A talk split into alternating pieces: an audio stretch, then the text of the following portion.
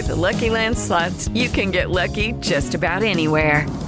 This is your captain speaking. Uh, we've got clear runway and the weather's fine, but we're just going to circle up here a while and uh, get lucky. No, no, nothing like that. It's just these cash prizes add up quick. So I suggest you sit back, keep your tray table upright, and start getting lucky. Play for free at LuckyLandSlots.com. Are you feeling lucky? No purchase necessary. Void where prohibited by law. 18 plus terms and conditions apply. See website for details. It is Ryan here, and I have a question for you. What do you do when you win? Like, are you a fist pumper? A woohooer, a hand clapper, a high fiver. I kind of like the high five, but if you want to hone in on those winning moves, check out Chumba Casino. At ChumbaCasino.com, choose from hundreds of social casino style games for your chance to redeem serious cash prizes. There are new game releases weekly, plus free daily bonuses. So don't wait. Start having the most fun ever at ChumbaCasino.com. No purchase necessary. Group. Void were prohibited by law. See terms and conditions. 18 plus.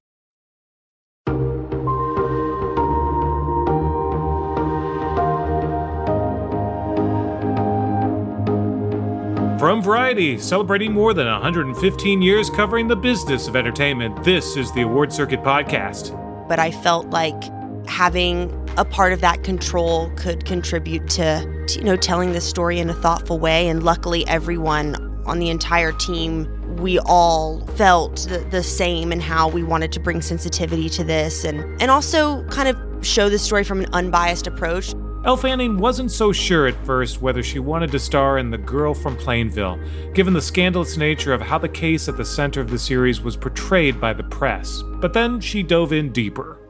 I'm Michael Schneider, and on this edition of the Variety Award Circuit podcast, we talk to the girl from Plainville and the great star and executive producer Elle Fanning about the two very different Hulu shows. After that, we chat with Pachinko creator and showrunner Soo Hugh about her remarkable Apple TV Plus show. It's all next on this edition of the Variety Award Circuit podcast. Stay close. Elle Fanning has grown up on screen, starring in dozens of movies since her film debut two decades ago. Starting in 2020, she's gained acclaim as Empress Catherine II in the Hulu comedy The Great. But two weeks after wrapping production on season three, she dove into a much more serious project Hulu's The Girl from Plainville, playing another real person, Michelle Carter, the teen who was convicted of involuntary manslaughter for encouraging her boyfriend, Conrad Roy III, to end his life. Michelle, what is it? Conrad's dead. Who's Conrad? Leading up to his suicide, there are text exchanges between the two of them. Thousands of them. What motive could she possibly have for telling him to kill himself? You don't get it. This is our love story. Though The Great was nominated for two Emmys, one writing and one directing in 2020, Fanning has yet to be recognized for her role of Catherine the Great. Her co star, Nicholas Hoult, has also been looked over in past years. But Fanning is Hulu's shining star this year, with both The Great and The Girl from Plainville in the Emmy conversation. Not only does she lead the comedy and the dark drama, she also serves as an executive producer on both. Variety's Emily Longeretta and I sat down with Elle Fanning to talk about both projects, but particularly what went into playing Michelle Carter on The Girl from Plainville. We began by noting how she is indeed Hulu's MVP of the year. Oh, yeah, Hulu all the way. Like, you know, it's so funny because someone was talking the other day, like one of my friends saying, because Hulu, the Instagram, Hulu, you know, comments on my, like, all my Instagram photos all the time. And it's like always a boost from Hulu. They're like, yes, queen. Like, you're doing great. I'm like, thanks, Hulu. It's like, I'm like, whoever's running that, I'm like, they really, they're giving me a boost in the morning. Wow. I know when I check my comments. I like Hulu is like self affirmation for, for Elle Fanning. That's great. yeah. Everyone needs a little of that in their life. I know. Who can I everyone have those It's accounts? So funny. They're not like, get back to work. Like, No, yeah, seriously, exactly. Where's season three of The Great? Elle, stop posting. Well, they're kind of yeah. Well, I mean, we're about to go shoot the third season in like a matter of weeks. Yeah, I'm, I'm going back to London soon. So Wow, yeah, that's exciting. It is exciting. It's like Tony also Tony McNamara, who is our showrunner and he writes the great. He kind of writes as he goes along. So he has like kind of an overview of what he wants the whole season to look like, but we only I've only read the first script of season three, and I'm sure it will will change. But it's he's ever evolving, so you never really know what to expect with Tony. We're always on our toes, and we have like an initial table read before each block, and sometimes none of us will have read like any of the last episodes. Like at the table read, we find out, you know, what happens and like we're like oh my god he keeps it he's very secretive tony Yeah. yeah Are you are you fine with that, or, or are you dying to to learn more and what's in his head and where things are going with Catherine? you know i think like the audience member in me is dying to know what's next um but then i kind of works i think our show keeps us on our toes in that way and he's also kind of looking at the dynamics that we have with each other and watching us act he kind of can change things and veer in different directions and push us more. So i kind of like the surprise element of it because our show actually weirdly that is kind of spontaneous but the words on the page like we cannot veer away. We do not ad lib. Everything is extremely not rigid but kind of you know we have to stay on book. And then the physicality or our emotion in the scene can kind of be that's where we get the freedom but the the words and the memorization it, de- it feels like a test every day like learning the, the lines. It's, it's a specific rhythm and you know you'll miss a the and you're like oh no like i gotta go again. So yeah it's a real specific challenge Yeah, there's a rhythm to to the language, Totally. right? And and I'm sure also just some of the absurdity. Those moments probably trip you up sometimes too. They do. Well, yeah, also you can't stop laughing, like especially with scenes with Nick and I. He's so funny. Like Yeah. it's like you see, you know, a lip quiver. It's like, oh God, I'm gonna go. And like we bust up and like ruin takes a lot. But that is the fun of our set for sure. Yeah. I think and also like again, like the rhythm of comedy was something I had to to learn because I definitely have done more dramatic roles. I, you know, whatever that means. But this is, you know, these scripts, you read it and you're like, oh yeah, that's a joke. Like that's a punchline. I have to hit that. And so it really, the first season, I was really learning. And I think the second season, all of us kind of realized what the tone was. And so we came back kind of raring to go. And especially me, I felt kind of like the most uninhibited I'd ever felt and the least embarrassed and kind of willing to try and willing to really expose myself, especially in like the comedy arena. I was not afraid to to push it. So I learned a lot. How does it? I know you talk. You talked a little about this before. How does it happen that you come back and you say, you know what? Now I'm going to dive into this really dark and deep story that is the opposite of light and funny. And you didn't have much time in between, right? You dove right in, pretty much. That is true. Yes. So from the great season two, um, I only had two weeks in between to go from the great to the girl from Plainville. So it was a complete 180 for sure. And I had been living in, you know, the great world for a for a while then because it was the first season and the second kind of happened pretty quickly after that. So you know, the girl from Plainville was kind of was a project that I knew was kind of looming. Like I especially during filming The Great, I knew that it was a project that I had signed on to do, but it's almost one of those things that you're like, oh gosh, it's that daunting thing in the back of your head that you're like nervous about and actually don't quite know what you're going to do with the character yet and just that thing that I honestly during the Great I was really suppressing even thinking about Michelle. I mean, you don't have much time to think about anything else when when you're doing the Great except for for what you're doing, but um yeah, I it was like those 2 weeks I was like gosh, I have to rest, but then I also have to try to figure out who Michelle Carter is because you know, I didn't speak to her. I knew basically what everyone else knew about her from the media and kind of the headline stories and obviously the Esquire article that the show is based on Jesse Barron wrote and Erin Lee Carr's HBO documentary. I had watched those and, you know, those were kind of the public knew that a bit, but we had to dive in more. I mean, we have to do a complete show and try to figure out this character who there's not a lot there's not a lot on her. There's a lot of photographs and i mean the youtube there are youtube videos in court of of her you know just sitting but she never testifies or never speaks. So it's really from the ground up that you have to begin.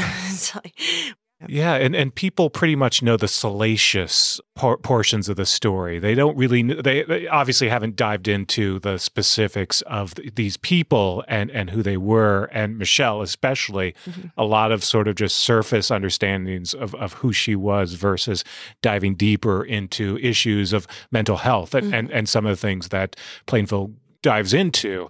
And uh, I know you had a lot of conversations with with Liz Hanna and, and, and the folks there and sort of figuring out how to tackle that and, and how you were going to tackle Michelle. Yeah, because I was even tentative to honestly sign on to the project, you know, when this came to me, just because I think this is a story that can really easily be sensationalized and romanticized just for to do a TV show and you know we want people to watch it. And that is a I was like gosh that is not the story that I want to tell especially knowing that these families are alive and a young man's life was lost. And I really talked to everyone involved a lot of times before kind of saying yes. And ultimately I also was able to be a producer on the show which of course adds more of a responsibility. But I felt like having a part of that control could contribute to, uh, you know telling this story in a thoughtful way. And luckily everyone on the entire team we all felt the same and how we wanted to bring sensitivity to this and and also kind of show the story from an unbiased approach. I think you know like you said the media really you know they they only shared a bit. Is very one dimensional on both sides. I mean michelle was like this black they you know portrayed her as this black widow manipulator and then you know conrad was her victim and he very much was a victim but also at the same time he was portrayed really one dimensionally all we knew about him was that he you know committed suicide and we didn't know much about his backstory. So i think all of us wanted to dive into that and the world of technology which i think we're all really trying to navigate. And back when the court case was happening i mean I didn't follow it intensely. I mean, I think I was 19, I, so I just graduated high school myself. But just hearing about these young people that are honestly kind of the first generation of seeing what the results of growing up with technology can do and actually the horror side of that. Yeah. They're the first generation of this. So I think it's so intriguing and honestly really scary. But playing with that false intimacy and you know you can be whoever you want to be over the phone. You can interpret emotions you can say anything you can create a whole other persona which i think michelle definitely did at times. You know she lived in fantasy which is something i can partly relate to. As being an actor i live in fantasy all the time. So i love the fantasy elements of the show. Yeah. yeah. I mean, a lot of it is fantasy elements Mhm. because, and I think something that they do so well that you guys have created so well is making these text messages come to life Mhm. because a lot of people who've seen the documentary or have watched, you know, the news stories can talk about how they've read the, read some of the messages or you see them on the screen Mhm. written, but having seeing you guys act them out together, you and colton, Colton, Ryan, yeah. who is incredible in this role. The seeing you guys kind of act those out together and almost almost in like a theatrical way is so fascinating. So that must have been something that was almost like fun for you to do in some scenes. Yeah, it was a different. I'd never done that before on screen. I mean, part of it too, I was like, how are we going to show the texting? Because texting is not cinematic. Texting is not something that I want to watch, you know? Really, I mean, something that we do all the time every day. It's almost weirdly like watching people in masks in TV shows. I'm like, I don't want to see that. Right. Yeah. Right. You know what I mean? It's Right. like the same with lived being on it. the phone. I'm Yeah. like, Yeah.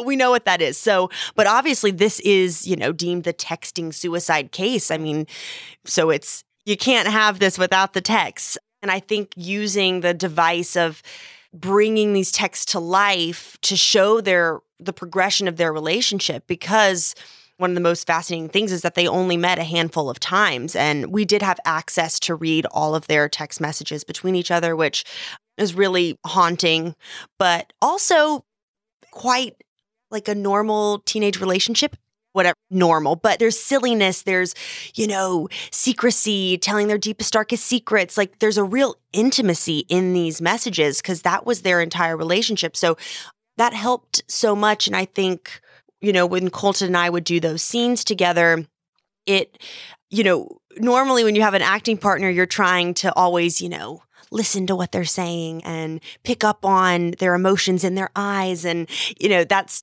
being connected, but these scenes were completely the opposite. Like they were about being completely disconnected and honestly interpreting our words or our emotions in a different way or really not seeing each other. So there was kind of rules in place when we had those fantasies. Like we couldn't touch. We had, you know, we would a lot of the time be playing opposite emotions and more disconnected, which was, I think, was a challenge, but it was interesting, you know. Yeah, he's so incredible, like you said. He's so great. So we had a good time as much of a good time as it's it was intense every day on set but uh, yeah we still we were close i guess you're supporting each other Yeah, he was telling me that he was singing show tunes in between and was Yeah. like, I was keeping it light. And everyone was like, we're trying to, we're trying to film this really emotional scene. Like maybe. I know he's such a well. He's a big, you know, musical theater guy. I mean, and he got to show his pipes. We had a musical moment, so I know we can't get Colton Ryan without getting him to sing. So, Ella, how much uh, Glee did you watch uh, growing up versus now? What, what kind of Glee fan were you? I was not a hardcore Glee fan growing. I didn't. I definitely seen episodes, but I I wasn't. You know, I didn't watch religiously like a lot of my friends did. So I had to revisit that. I watched. I've seen Fault in Our Stars before, but I watched it again before this and watched a lot of episodes of Glee. And that was honestly what kind of I don't know the light bulb went off when I her fascination I think with pop culture and with celebrity and this these this YA world of, you know, we're I can I think we all I don't know as a teenager you are trying to create your own narrative. Like you're trying to figure out who you are and like with me like I loved Grease growing up like was obsessed with Grease. and I totally tried to like create that. Like the guy I dated in high school I was like I want the bad guy. I want to be the Sandy. Like that's a little bit but it's Yeah. like Were you I- Sandy? yeah, I was. Yeah. You know, I totally was. And then, you know, she has a little edge at the end. Like I was like, but there's there's something there that's like I can under I think we can, you know, a sliver of that understand to I don't know, to relating to these stories and trying to be the star in your own version of that in your head. And I think, you know, obviously Michelle or our Michelle that we created, you know, took that to another level, almost became an obsessive level. But also, I can't help but feel kind of it's like my kind of heart breaks for her because it's like the loneliness that she had and especially I remember filming the court scenes of when her so-called she thinks are her friends are like testifying against her and saying that, you know, we'd never wanted to hang out with her and like that oh man, that's like, you know, just the worst Yeah. possible thing, especially at that age, you know, and what she must feel. So it's all, yeah. The, the Glee, I mean, I watched the Make You Feel My Love, Lea Michele, her singing that so many times. I had like, I would record myself in my apartment doing every mannerism. So like when she closes her eyes on the certain word and when she tears up on that line and like when she puts her hand to her chest, like I wanted it to be exact because that was when I read the pilot. It was a bit ago, and like I was like that scene. I was like, you know, you sometimes you just know as an actor, like that's the scene, like that's the scene. Like I'm either gonna be able to do it or not. Yeah. Like, yeah, it's just you know, it was like okay, I had to do my homework, so I watched that so many times. But I think it really, it just sums up the show in a lot of ways. You know, of her, because a lot of people are like, whoa, like that's creepy. Tinge of like creepiness to it, but also real sadness because watching someone in real time, she can't grieve herself. Like she can't feel those emotions herself. So she has to watch someone else to emulate grief. Like she's pretending to grieve for herself. Like, Right, right. yeah. Yeah. Yeah, yeah. It's really many layers of like meta. I know, It's so know. intense. Yeah. It is. Yeah. It's very. But it does remind you again that's, you know, when when you're a teenager, when you're that age, that's Mhm. exactly what you're doing. Like, how Mhm. am I supposed to act? How am I supposed to Yeah. grieve? a Like, lot well, of copying. TV showed me how I'm supposed to, so I guess this is what I need to do. completely. Yeah. You keep mentioning sort of your version of Michelle. Yeah. You know, talk a little bit about that and and sort of, you know, what your takeaway was. What sort of your feeling is now? What's what's what, you know, who is Michelle in your mind versus both your Michelle but also the real Michelle? Yeah, I mean that's something. I mean we talked about a lot because obviously Patrick McManus and Liz Hanna were our showrunners, and they just so delicately, I think, find to every character is their journey so specific and it's so thought out. And I think you could feel, you know, they definitely had a lot of weight on their shoulders to try to get this as accurate and and told in a responsible way. You know, I think, you know, you can't really I can't, it's like cliche, it's like to say, to judge a character, I can't judge a character that I'm playing. You know, she made these choices. And so it's my job to try to understand how she did the things she ultimately did. And I don't have to agree with what she did. You know, she said some really horrible, horrible things, but I have to try to wrap my head around how she got there and can't judge her for that. And you know, it's something, yeah, we talked about it a lot. I was nervous. I think I was nervous to, I'm trying, she's very like the teenage girl of her is very heightened. So there's high the way that's written too is like high drama.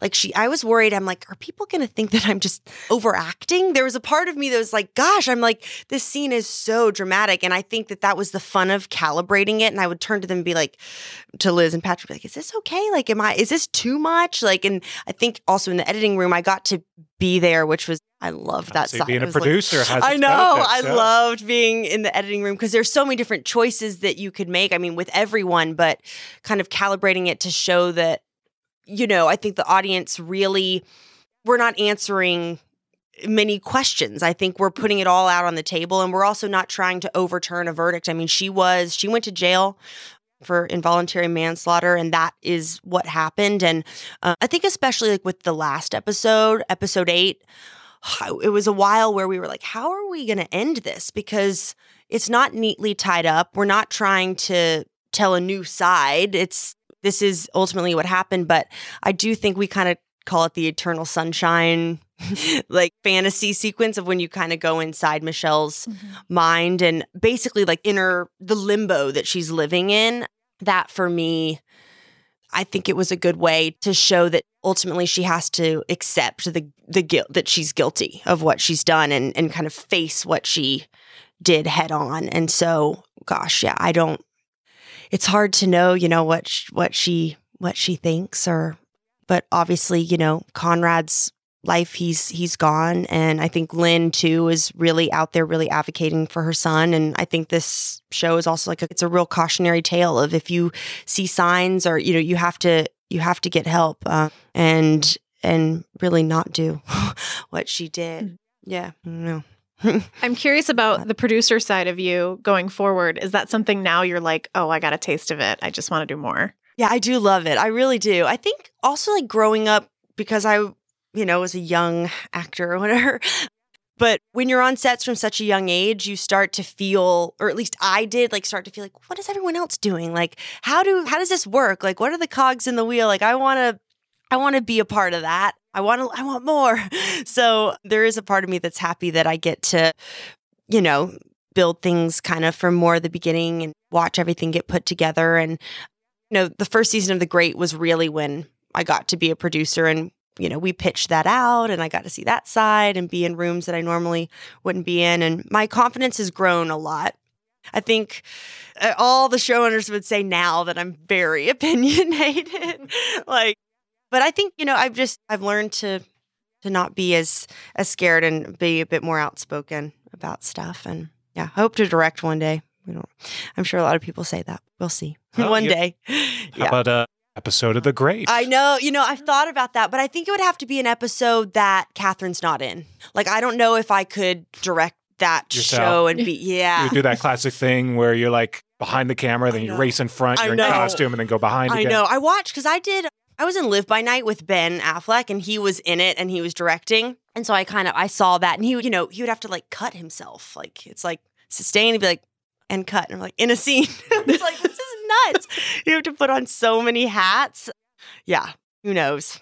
So uh, on The Great, I don't know how much you can sort of uh, hint at season three, but obviously things end, uh, you know, as, as we, uh, We call always it like the graduate ending of season two. like that's what Tony kept saying because they're both like, what do we do now? Right. You know? right, right. So, so things are obviously precarious between those two. But uh, moving on, uh, what, uh, what, what do you think we should expect whenever we get back to season three? Which, Yeah, hopefully, yeah, soon. I Yeah. think, I think they, you know, we've never truly seen these two living as like a married couple. They've always had a lot of complications. Catherine has mostly also been really suppressing her feelings and not just kind of saying it like it is, which is she's in love with the guy, you know? Um, and now they have this child together. And I think, you know, they're going to try out marriage for a bit and see um, see how that goes for them. All while you know Catherine's still trying to figure out if she is a capable ruler. I think like what I love about her so much is that she, you know, she has a giant ego, which is really fun to play. You know, she she kind of loves hearing herself talk and making these rousing speeches with a lot of ideas that are fantastic ideas and very progressive ideas, Yeah. which you know the the real Catherine the Great um, she she did, but also you know a country's not going to change overnight, and I think Catherine she wants she wants to see results, and you know my it's not always like that. So I'm also excited. Nick and I would talk about this too. Like, I think Catherine is a lot like Peter. And I think that's why she kind of resents him because he's the only person who truly kind of sees her and knows the shoes that she's in and the pressures that she's under. And I know there would be times where Nick's like, oh, you're kind of like, you're acting like me a little bit. And I'm like, oh, that's kind of true. I don't know. She has a bit, she can be a tyrant at times. Yeah. she, you know, she she's now at the end of the season too. Yeah, she's she's killed a man. So, you know, she's so against bloodshed, but she had to kill someone. Yeah. It happens. Yeah, it right? happens. Huzzah. Yeah, huzzah. That's right. So we have uh, our rapid fire six questions for Okay. you Oh now. my gosh. So Okay. we'll learn Oh a little no. bit more about uh, Elle. Um, Okay. well, first off, this is the, the the question that we may have already asked you, but the Mhm. question that people ask you the most. Oh, the question that people ask me the most. That's interesting. You guys, I don't think you have asked me. It always, it's normally used to be like, "Are you Dakota Fanning?" yeah, that's what it, it used That to been- all the time. That would have been funny if that was our first question. I know, and honestly, it sometimes still is. Like I've gotten that, like you know, on the streets, uh, like fans on the street, like, "Oh, are you Dakota Fanning?" No, I'm her sister. Uh, So- close, Yes, close. close. Yeah, I'm like, yeah, one degree of separation. yeah, that was that's that's the one. I like it. The TV show in history that you wish you were a part of. Ooh, that's really good. TV show in history. Hmm. God, that's good. What have I been? What do I love? Yeah, if you could go back in time and I join the cast of some Well, I mean, great Friends show. is kind of fun, right? I always related to Phoebe. I would be a Phoebe for sure mm, if I was in Friends. Well, if they do the remake, I know. I also watched Girls recently and I had never seen it. And I think I'm like the perfect age to watch it because they're in the season one, they're, I just turned 24 and they're like 23 starting out. yeah. I loved it. I like, yes, but I would want to be Adam Driver. He's so good. yeah. If I could play him in that show, he's wild. I mean, he's amazing. Yeah. In, I mean, he is, but I'm like, he's so good in that show. That So would, good. by the way, like a gender swapped Would girl. really be interesting. Oh, so good. yeah, yeah. And I'm the Yeah. crazy boyfriend. Right. yeah. All right, I like it. I like it. What would people be surprised uh, that you watch? Speaking of TV, like your guilty pleasure. Ooh. Um, I still watch American Idol. I'm like, Wow. isn't You're the that one. Funny? I know. I watch. Yeah, I'm the one. I do. I know. I still am like holding on. They had Disney Week last week. So, yeah. Love the synergy. Yeah. Yeah. Yeah. That's good. That's a surprise. I would I, I I would ask if you had a favorite this season, but I don't know who any of the contestants You could are. make up a name. I we have know. no yeah, idea. exactly. There's a lot of good ones. Christian's really good. You know. Yeah. Christian's great. Yeah. Great. Love Christian. Big fan. Great. All right, we'll go with Christian. I just remember like calling in, like when I was young. Yeah. Like I would, I totally called Same. in, be like over and over and over again. Do you have a favorite Loved idol of, of, of all time? Favorite? Oh, I I love Fantasia. Fan- Yeah. I would. I remember really calling in for her Yeah. a lot. That's like a memory. I don't know. Yeah. Writing them down, like, like, what's the number? What's the number? You know, like, so different. Yeah. That's so funny. Yeah. Uh, so, what hobby would you be doing if uh, you didn't have your day job? What's what's Oh. what's the hobby that uh, you wish you had more time to pursue? Mm. A hobby. That's interesting. I love like I've always loved miniatures. So like if I could have like Toni Collette's job in Hereditary, like making like a dollhouse, I would do Yeah. that. Very obscure. But I've always like I don't I remember like my first like internet memory is going on like eBay sites or like they used to have like I don't even think they have these sites anymore, but it was like miniatures.com and like you would see like tiny little Wonder Bread like like perfect. You're just Yeah. like, oh my God, this looks so realistic. I love it. So yeah, I had a lot of dollhouses growing up. So super weird. But yeah, I wish I had more time for my miniatures. Yeah, got to bring that back. I know Fascinating. you see that every once in a while. Yeah. I I know there's some. But it is true, right? Like Toni Collette, she's like a, Yeah. she makes like she's like a, I guess she's an artist and making like yeah, Right. hopefully a little less. Like, Haunted. yeah, like I don't want to crawl on the walls, but but the happy part of that. yeah, Yeah. The Wonder Bread. yeah, the Wonder Bread. So, what's the food you can cook? What's your? Do you have a dish that's like your signature dish? I can. I love to cook, so I make a great eggplant parm, like a really good eggplant parm. A lot of Italian. Like I've over the quarantine, I made like you know hand rolled pasta, and like I didn't even have a pasta maker, so I was like, all right, let's just like YouTube. Let's go, like you Uh. and me, and like rolling out. I mean, you have to like use your muscles to get it really thin and make good like pasta sauce. I can do that well. I also made eclairs. Mm. Yeah, that was with the choux pastry and yeah. So I lo- I do like to cook. My sister's more of the baker though, because she's super precise. Like my baking goods always turn out terribly because I'm like the crazy chef, you know, like ooh, little dash of this. Like you can't do that with baking. So yeah, I don't call cake. Like I'm not good at cakes, Yeah. but yeah, yeah. That's great. Um, That's perfect because you can do dinner, she can do dessert. And that's It's what we do. the Yeah, perfect exactly. recipe. Yeah, we make Christmas Eve dinner. So well, you know, if this acting thing doesn't work out, Yeah. the two of you could just sort of yeah, get into business. Sure, cooking, Food baking Network show, quality. absolutely. Yeah. Absolutely. yeah. And finally, this is always a dangerous question to ask because you're so busy working. I don't know how much time you actually have to watch TV on the air right now, Yeah. but if there's something that you watched this year that you're rooting for in Emmy season that uh, really stuck with you or, or clicked with you. I know. I mean, the funny thing is, is I watch a lot of TV, and then these things come to me, and I'm like, I like blank. I'm like, oh no, God, what? What do I watch? What have I seen? I mean, the dropout is Liz Hannah, so you know she's in the family. That's by the way, that You know? counts. That's Dropout totally was fine. You know, fantastic. that that really counts. Like another blonde, or like big blue eyes. Like you know, Yeah. she could be a Fanning for sure. Elizabeth So, yeah. Holmes could be a fan. yeah, yeah, yeah. I think we leave it right there. I There we love go. it. Well, Elle, congratulations on being Hulu's MVP. I, Thank do- I think they should give you a trophy or or something. They're giving me comments, you know. I got that. Just Words give of you self- affirmation. Self affirmation. Yeah, that's Yes. that's great. You go, girl. Yeah. Yeah, yes, queen. exactly. That's The Girl from Plainville and The Great Star Elle Fanning. Both shows are now streaming on Hulu. After the break, Pachinko showrunner Soo Hugh. From Los Angeles, this is the Award Circuit Podcast.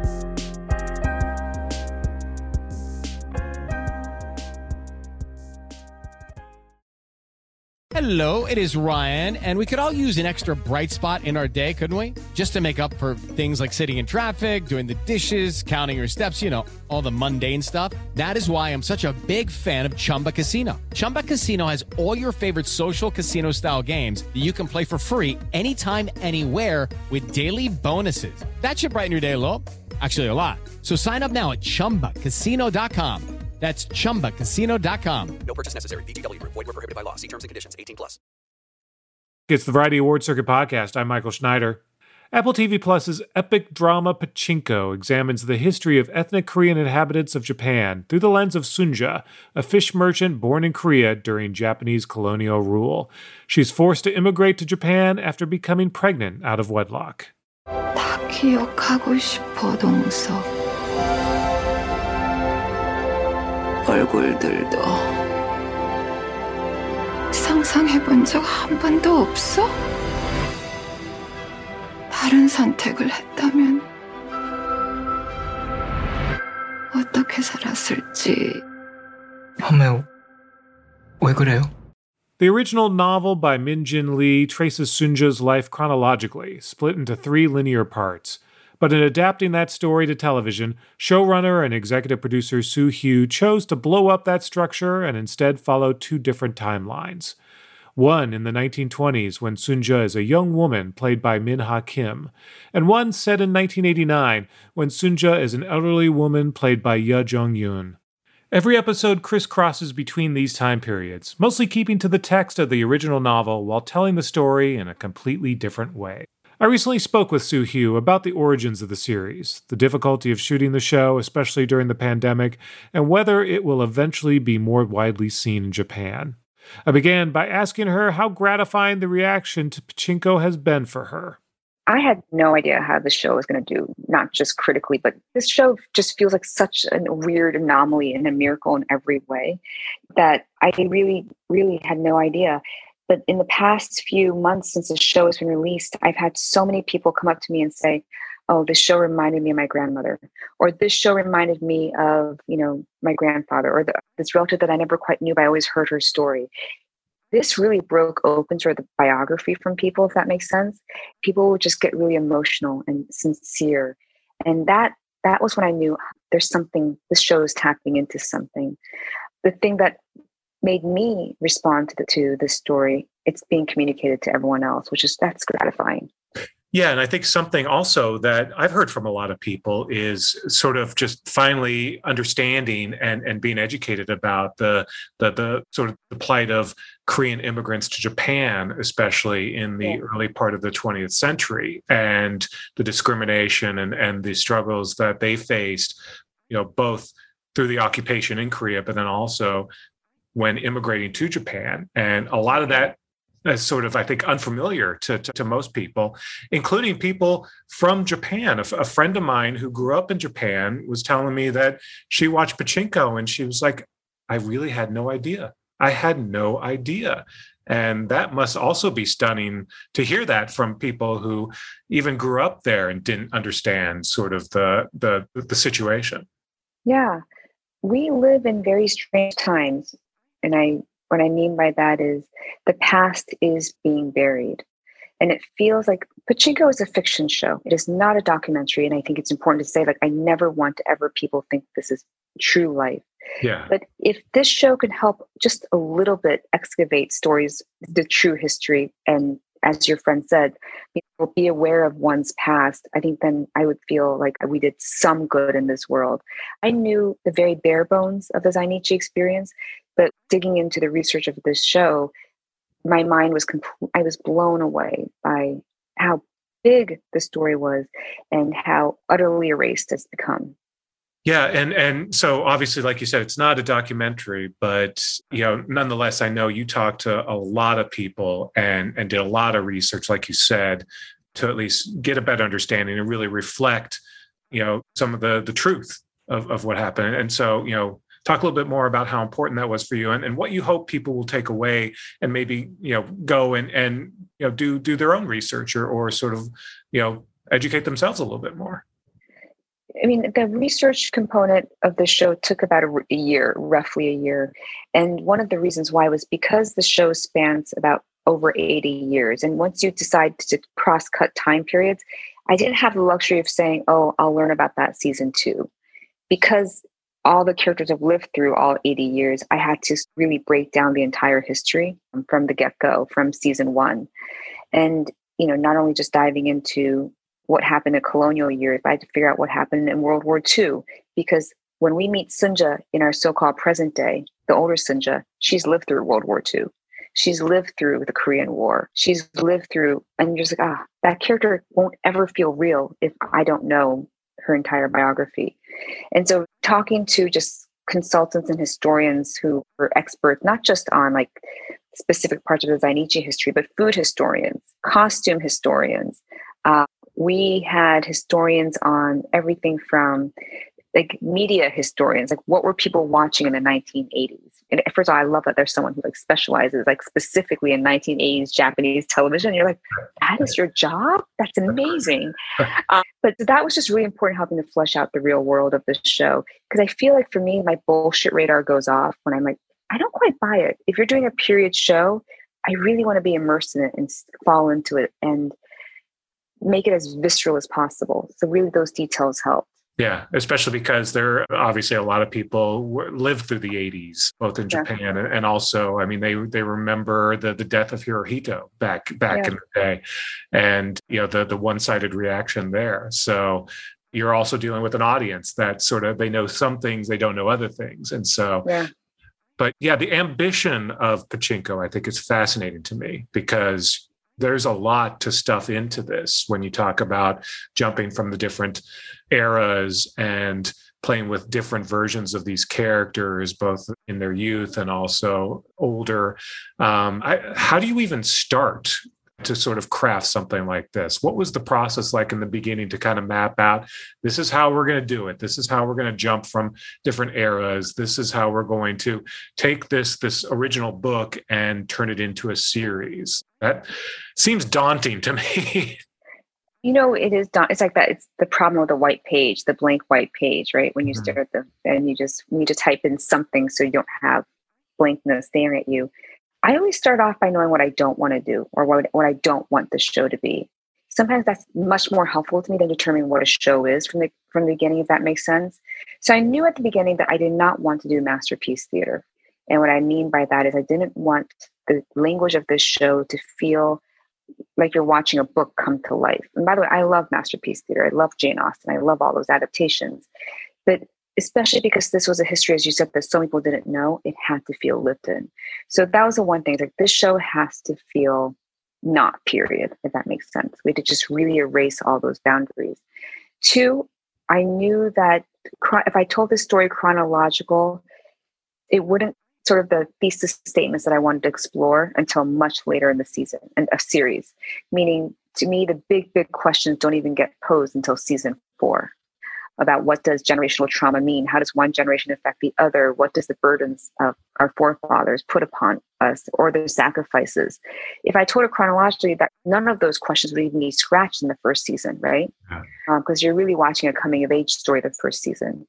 And in this climate of TV where we have so much, so much great television and too much out there, you have to just go for broke right away and really start with what do I want to say in this show? And for me and my interest, it was the cross cutting of time periods.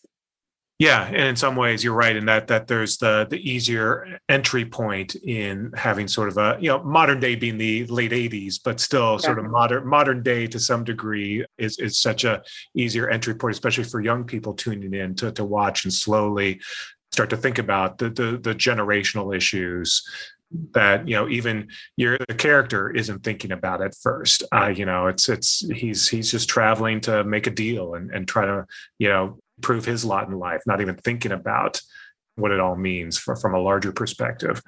Uh, but uh yeah so so there's all of that and then there's also just how do you tell the story? And this is where talking about you know being multilingual and deciding how to figure out the color coding the uh the the, the closed captioning to denote different languages and and sort of you know how was that going to be shown on screen what were some of those conversations like in, in just figuring out logistically how this was going to work Well, I have to give Apple a lot of credit from the very beginning. They didn't bat an eye when it was when we said this show has to be told in the native languages that characters spoke in. Um, and that shows you really how far we've come, right? Like that conversation five years ago, this show would all all in English. I can't imagine anyone who would have made this show in Korean and Japanese.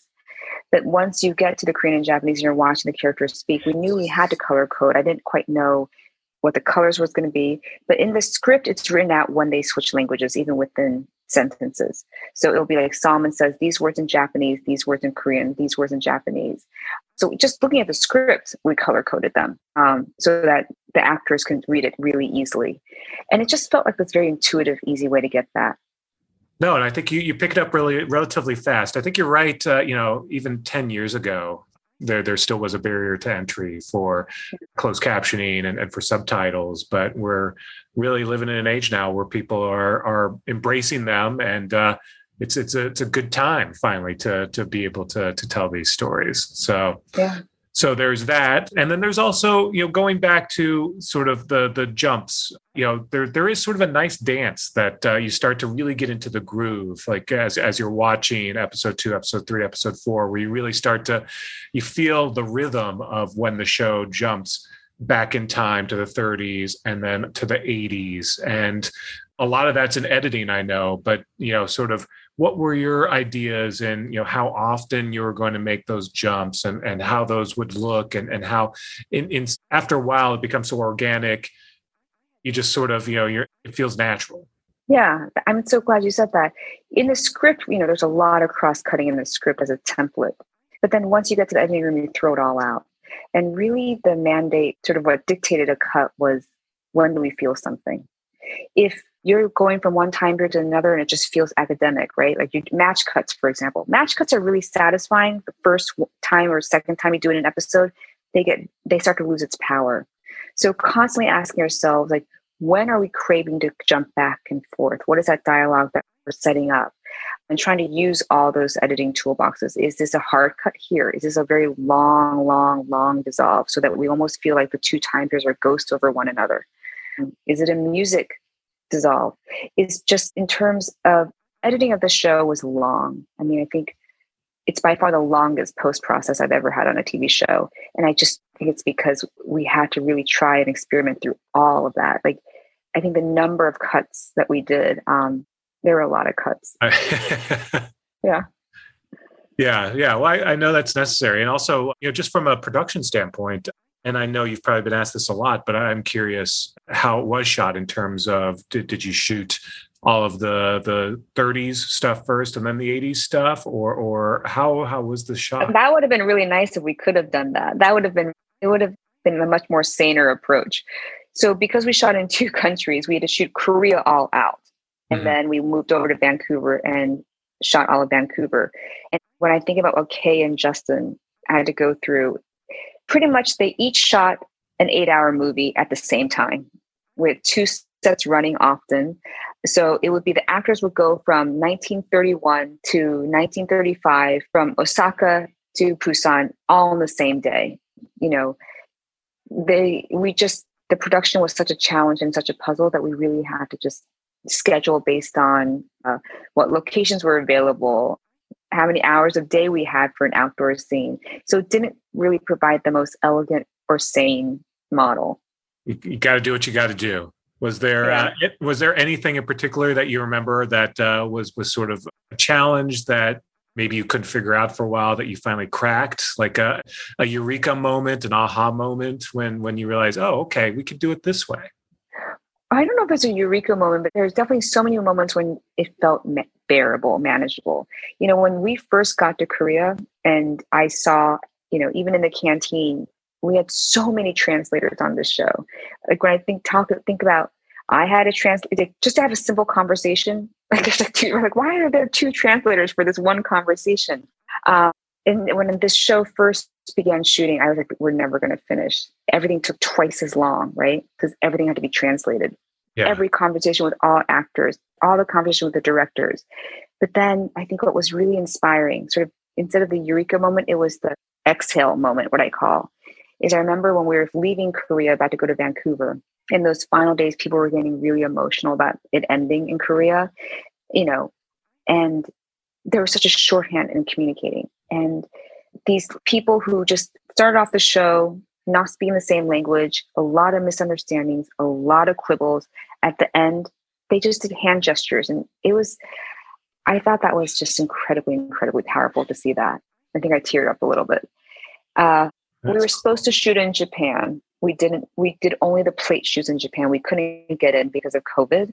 So that was probably the biggest puzzle. How do we do Japan? Yeah, yeah. And so that's where Vancouver came in.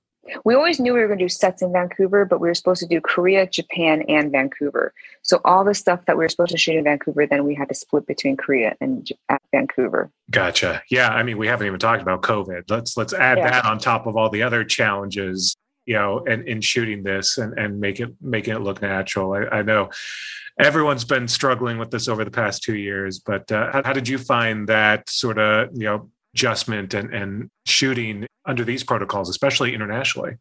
You know, it's a huge testament to our production team in the sense that the priority was always to keep everyone safe. But can I tell you, you know, having all of us with COVID, it really made me more grateful to shoot, if that makes sense. I think if I hadn't, because because we we weren't even sure we were going to shoot, so by the time we got to Korea, it felt like felt like this gift that we really just needed to honor, um, because so many shows did shut down. And so it sounds like uh, think things worked out okay. No, uh, no major. We didn't. You know, we were very fortunate. We had no shutdowns. Um, Korea, obviously, they had their act. It, it was very impressive, just how the country handled COVID um, with the contact tracing. And then when we got to Vancouver, yeah, it, we were a bubble. So we really did protect ourselves. That's cool. That's good to hear. Hopefully, as you, what's what's the plan now to get back into production? What's the? uh Yeah, um, there was no break. I had to jump into the season two writers' room, and it's always been conceived as four seasons. So season two will then follow the second generation. We will shoot sometime early next year, and yeah. So yeah, T- TBD on actual the camera start rolling again sometime. Some so sometime Yeah. next year. Hopefully, things will be a little more under control COVID wise then. And uh, is is the hope to maybe then shoot in Japan or what's? yeah. I I think Japan is a crucial crucial part of this production. So we really would. I'm very eager to get in there.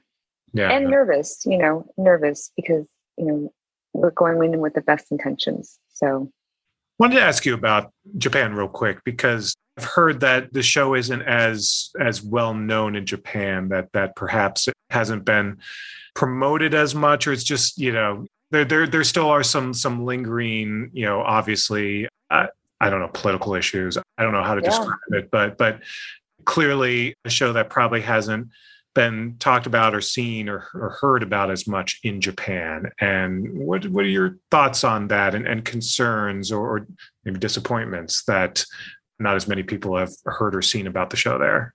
And that's what's great about being on a streamer is we're there forever, right?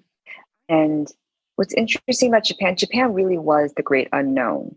Were they going to watch the show? Were they going to boycott the show? Were they going to there were best case scenarios and worst case scenarios. And I think what the reality was ended up being somewhere in the middle, right? You know, Apple TV Plus launched in Asia recently. And so I think Japan is definitely still catching up and to the platform. But I have to believe, you know, knowing the intentions that went behind what we did in season one and going forward, that I have to believe that a Japanese audience will find this show. And I have to believe that they will see that this show is not about casting heroes and villains. You know, it really isn't. It's, but at the same time, it's not going to blink it. It's not going to turn away from what really happened. And I hope that the integrity of the storytelling is the thing that convinces people that we're worth watching in Japan. Yeah, yeah.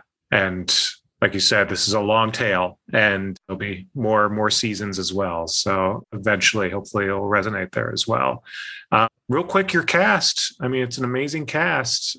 You know, uh, with some familiar faces to American audiences and, and some new faces for us who I know are Yeah. superstars elsewhere. But um, you know, what was that casting process like for you? It was so long. It, felt so so long. First of all, I, re- I realized why did I write so many characters to cast? Like, to cast like six hundred and some actors, right? And then because of all the multiple languages, it was such an interesting process. Like I don't even know Japanese, and how do you evaluate a performance? And the most reassuring thing was knowing that emotions do transcend language. As cheesy as it sounds, it was like, oh, totally. I'm crying right now, and I don't know a word you just said. So that was really reassuring. It was it because especially the Korean model of casting was so different from the US American model that I'm used to. There was some there was a learning curve on both parts, on my part, on Korea's part. But end of the day, I think I'm so glad we went through that process. I think the cast that we got and put together, it's the dream cast. Not bad having uh, Yuh-jung Youn there too, especially Yeah. after her Oscar win. I don't know what the timing was like. If you had A week cast her. before the before the Oscar. Oh, so so you're watching the Oscars and you're like, Yes, yeah. we're golden. I know. Too good to be true. She's so fantastic. So maybe maybe we'll keep getting her more awards. Uh, uh, also, like Jimmy Simpson, like did he learn Japanese? Like, uh, you, Jimmy did not know Japanese at all, but he did learn it. He was such a good, and I loved. He'd be like, "I feel like I'm getting too good at Japanese because you know Tom's only been here two years." It was so. I was like, I I love Jimmy. the other thing that I just I so love, I never fast forward over the opening credits. Yeah, And I know you hear about that a lot too. It's just such a I love it. Yeah, joyful opening. I just love them dancing in the pachinko parlor. Just there, there's something so cool about how that it's cut and seeing all the characters. Just It's it's so fun. Where where did that come from? That that that idea for that opener? Well, I knew I write title sequences into the script. And obviously, at first, when I was writing the title sequence, I almost threw it out that version because it was like, oh gosh, that's very lame. The show is called Pachinko. To do a title sequence in a pachinko parlor, like two on the nose. like, yeah, I was like, is this going to be amateur hour? And then I was like, wait a minute, these pachinko parlors are pretty amazing. They're great. They just the metaphor of the pachinko parlor, but also the visual imagery of the pachinko parlor. So like, let's just go for it. You know, it was a different song that was written in the script, which a song that we couldn't end up affording in the end. And I'm Oh. so glad because I can't imagine a different song than what we have now. Yeah. What was the song? The original song? It was a it was a Rolling Stones song, "Out of Time," and it has that same poppy feel, but the lyrics are darker. That song, "Out of Time," and I'm glad that we went for more of the joyful version. yeah. Yeah. Rolling Yeah. Stones. That's expensive. Yes, so apparently they're doing very well for themselves. yeah, yeah. Even though it is Apple, right? I mean, they've got don't they have Apple Music deals? Uh, who knows? But but that that's still cool, and that that song works great, and it is sort of nice to see some of that joy also in, uh, because there's some you know obviously really dramatic moments on the show, really joyful moments, and and to see that in the opening credits is sort of a nice balance too. So I'm so glad. Thank you. I'm so happy that people are responding to it. Yeah, so now on to season two, but how's everything else going? I know you've got a lot of plates spinning. What's what's sort of keeping you busy right now? Well, right now I have two rooms. I have the pachinko room, and then I have the White Darkness room, which is based on a David Grann book, and New Yorker article that Tom Hiddleston will star in. We'll shoot that next year as well. And on surface, pachinko and the White Darkness seem almost like polar opposite stories. People are like, "Is your brain? Your brain must be sort of fritzing based on like to go from one room to the next that are just different stories." I was like, "No, I mean." They're both stories about two indomitable people, right? You have the Sunjas of the world and you have the Henry Worsley of the world. The White Darkness is a true story about this man, Henry Worsley, who was a towering, amazing, amazing human being. When I think about that, I get paid to make stories of exceptional people, right? It's a privilege. That's Soo Hugh, showrunner and executive producer of Pachinko, now streaming on Apple TV Plus.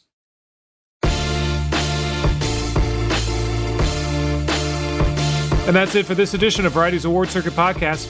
Drew Griffith edited this episode, and Michael Schneider is the producer. Be sure to subscribe to the Award Circuit Podcast on Apple Podcasts, Stitcher, or wherever you download podcasts. Also, head on over to Variety.com and click on the Award Circuit tab to find the latest Emmy predictions and key races, as well as your daily fix of news, analysis, and reviews. For Jazz Tangcay, Emily Longeretta, and Clayton Davis, I'm Michael Schneider, and we'll see you on the circuit.